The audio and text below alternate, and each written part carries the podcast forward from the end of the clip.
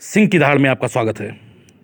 दोस्तों, नए कृषि कानूनों का विरोध कर रहे किसान संगठनों ने गतिरोध तोड़ने के लिए सुप्रीम कोर्ट द्वारा गठित कमेटी को पूरी तरीके से खारिज कर दिया है और सम्मति के सामने पेश होने से इनकार कर दिया। सिंध बॉर्डर पर प्रेस कॉन्फ्रेंस में किसान नेताओं ने दावा किया कि सुप्रीम कोर्ट द्वारा गठित समिति के सदस्य जो हैं, वो सब सरकार समर्थक हैं। किसान नेताओं ने साफ़ कर दिया है कि उनका प्रदर्शन जारी रहेगा और संसद को मुद्दे पर चर्चा करनी चाहिए और इसका समाधान करना होगा। कृषि कानूनों को वापस लेने तक वो पीछे हटने को कतई तैयार नहीं है। किसान नेताओं ने कहा, हम कोई बाहरी सम्मति नहीं चाहते हैं। हालाँकि, इस बीच किसान नेताओं ने 15 जनवरी को सरकार के साथ होने वाली बैठक में शामिल होने की बात कही है। किसान नेता बलबीर सिंह राजेवाल ने कहा, उच्चतम न्यायालय की तरफ़ से गठित समिति के सदस्य विश्वसनीय नहीं है। क्योंकि वे लिखते रहे हैं कि कृषि कानून किसानों के हित में है। हम अपना आंदोलन जारी रखेंगे। किसान नेता ने कहा कि संगठनों ने कभी मांग नहीं की कि उच्चतम न्यायालय कानून पर जारी गतिरोध को समाप्त करने के लिए समिति का गठन करे। किसान नेताओं ने आरोप लगाया कि इसके पीछे केंद्र सरकार का हाथ है। उन्होंने कहा, हम सैद्धांतिक तौर पर समिति के खिलाफ हैं।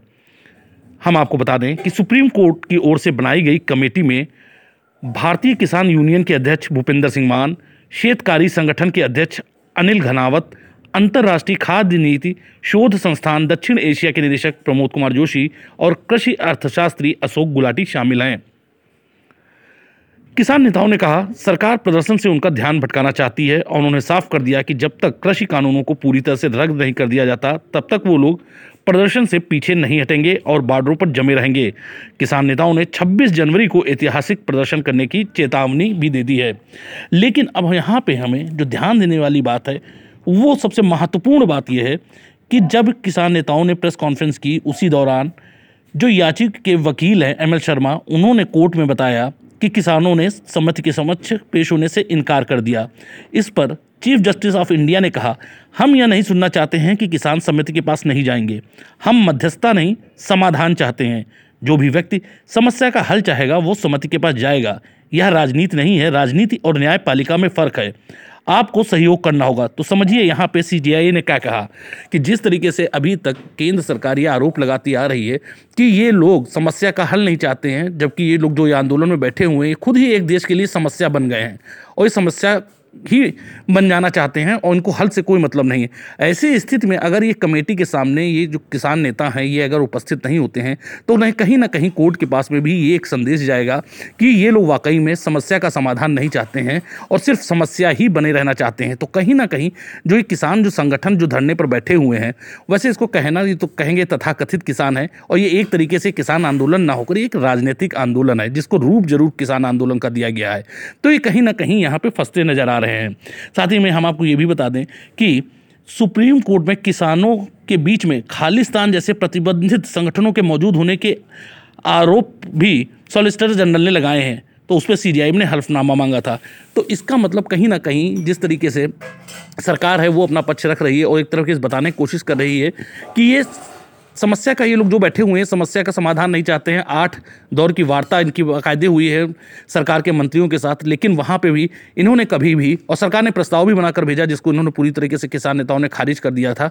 और इनका सिर्फ़ यही मांग है कि सारे कानून वापस लिए जाएँ। वैसे भी अगर देखा जाए तो देश में आज तक जितने भी आंदोलन हुए हैं तो उसमें से सरकार और आंदोलनकारी जो होते हैं, उनके बीच में जब वार्ताएँ होती हैं तो बीच का रास्ता निकाला जाता है। दोनों ही नहीं अड़े रहते हैं। एक बीच का सर्वमान्य रास्ता ही निकाला जाता है और यही आज तक आंदोलनों में हम देखते आए लेकिन ये तो अपने किस्म का पहला आंदोलन है कि नहीं भाई, हम बात नहीं करेंगे, कोई बीच का रास्ता नहीं निकालेंगे और आप इन कानूनों को वापस लीजिए। तो अगर कहीं ये बात सरकार सुप्रीम कोर्ट को समझाने में सफल हो गई या जो समिति है, जो सुप्रीम कोर्ट ने गठित की है उसने भी अपनी रिपोर्ट ये दे दी कि ये किसान नेता समिति के समक्ष पेश नहीं हुए। तो कहीं ना कहीं ये इनके किसान नेता जो आंदोलन पर बैठे हुए हैं, इनके काफ़ी खिलाफ जाएगा। और वैसे भी बता दें कि सुप्रीम कोर्ट को लेकर, सुप्रीम कोर्ट को बड़ी आलोचना का देश में सामना करना पड़ रहा है, क्योंकि कोर्ट का ये मतलब नहीं होता है कि कोई भी अगर न्यायपालिका से, न्यायपालिका का ये काम कतई नहीं होता है कि अगर कोई विधायिका कानून, नियम और तथ्यों को ध्यान में रखते हुए बनाती है और वो संविधान के खिलाफ भी नहीं होता है और उस कानून से किसी के मौलिक अधिकारों का हनन भी नहीं होता है। तो ऐसे को, में किसी भी कानून को न्यायपालिका रद्द नहीं कर सकती है, ना ही स्टे दे सकती है। लेकिन यहाँ पे किसानों के प्रति सहानुभूति जताते हुए जो ये न्यायपालिका ने कदम उठाया है कि कानून पर रोक लगा दी है या स्टे दे दिया है, इसको लेकर उसकी काफ़ी आलोचना भी हो रही है। और ऐसी स्थिति सुप्रीम कोर्ट को मालूम है कि देश भर में उसके इस कानून, इसके, इस कदम को सराहा नहीं जा रहा है और उस पर भी न्यायपालिका के इतना सब कुछ करने के बावजूद अगर उसके द्वारा जो कमेटी बनाई गई है तो उसके समक्ष ये नहीं पेश होते हैं तो इसका एक बहुत गलत संदेश जाएगा न्यायपालिका के बीच में। और ये ध्यान में रखना होगा इन लोगों को, ये न्याय का अंतिम द्वार है। इसके आगे कहीं सुनवाई नहीं होगी।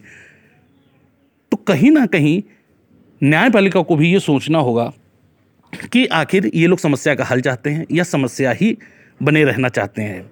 क्योंकि देखिए, अगर कायदे से करना यहाँ पे ये चाहिए था कि इनको मध्यस्थ की भूमिका नहीं निभानी चाहिए थी सुप्रीम कोर्ट को, और इसको ये बताना चाहिए था कि इस तरीके से जो धरना प्रदर्शन हो रहे हैं, हाईवे पर हैं, आम जन जीवन को ठप्प कर दिया जाता है, जनमानस प्रभावित होते हैं, लोगों के मौलिक अधिकारों का हनन होता है, और बहुत एक बड़ा तबका जो है ऐसे प्रदर्शनों से प्रभावित होता है। तो क्या ऐसे प्रदर्शनों को जायज़ ठहराना चाहिए? तो सुप्रीम कोर्ट को इस पर हाँ या ना में जवाब देना चाहिए था, ना कि इसकी मध्यस्थता करने हेतु एक कोई कमेटी बनाकर बैठा लेनी चाहिए थी।